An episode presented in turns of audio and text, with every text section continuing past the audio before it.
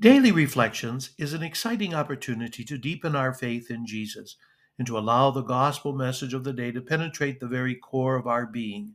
My friends, I invite you to allow the Lord of Life to guide you and give you the courage to live as dynamic disciples. Let's offer this day to the way, the truth, and the life. Today we celebrate Tuesday of the 25th week in Ordinary Time. And we begin with Psalm 122. Let us go rejoicing to the house of the Lord. Together, let us go rejoicing to the house of the Lord.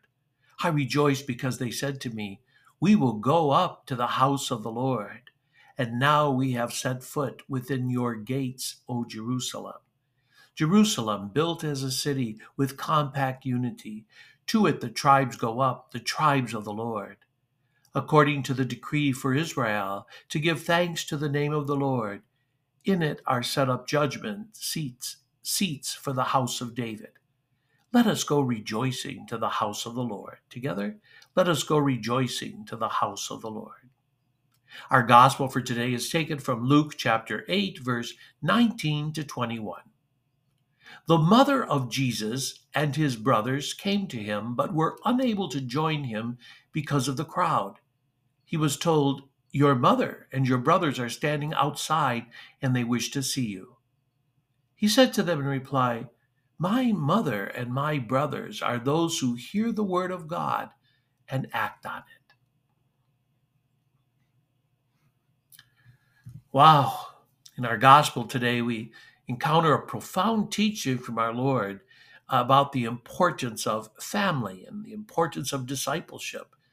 I want to just reflect on these verses and discover the spiritual wisdom that today's gospel offers us. Jesus' mother and brothers come to see him, but they are unable to reach him due to the crowd. And someone informs Jesus, your mother and your brothers are standing outside and they wish to see you. And in response, Jesus says something seemingly surprising. My mother and my brothers are those who hear the word of God and act on it. What's Jesus teaching us here? I think he's emphasizing that our connection with him, with God, goes beyond our biological relationships, while our earthly families are truly important. Jesus points out that our spiritual family is equally significant. Our spiritual family is composed of those who hear the word of God and put it into practice. This gospel today challenges us to examine our own lives. Are we merely hearing the word of God, or are we truly living it? Are we growing in our discipleship, striving to follow Jesus' teaching and example?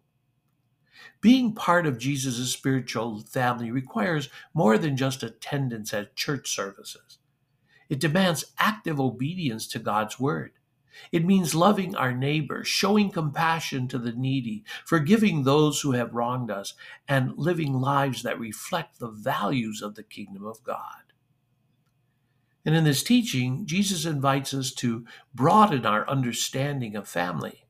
It's not just about our blood relatives, but it's also about our brothers and sisters in faith who share our journey of discipleship.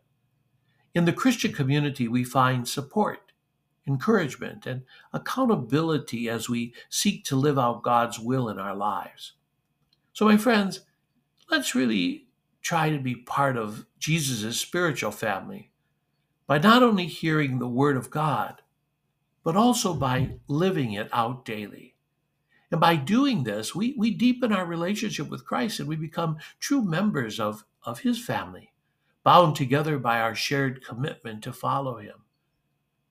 Let's ask God's guidance that we not only be hearers of his word, but also doers, so that we may experience the fullness of his love and be counted among his cherished family. Have a great day. Be sure of my prayers.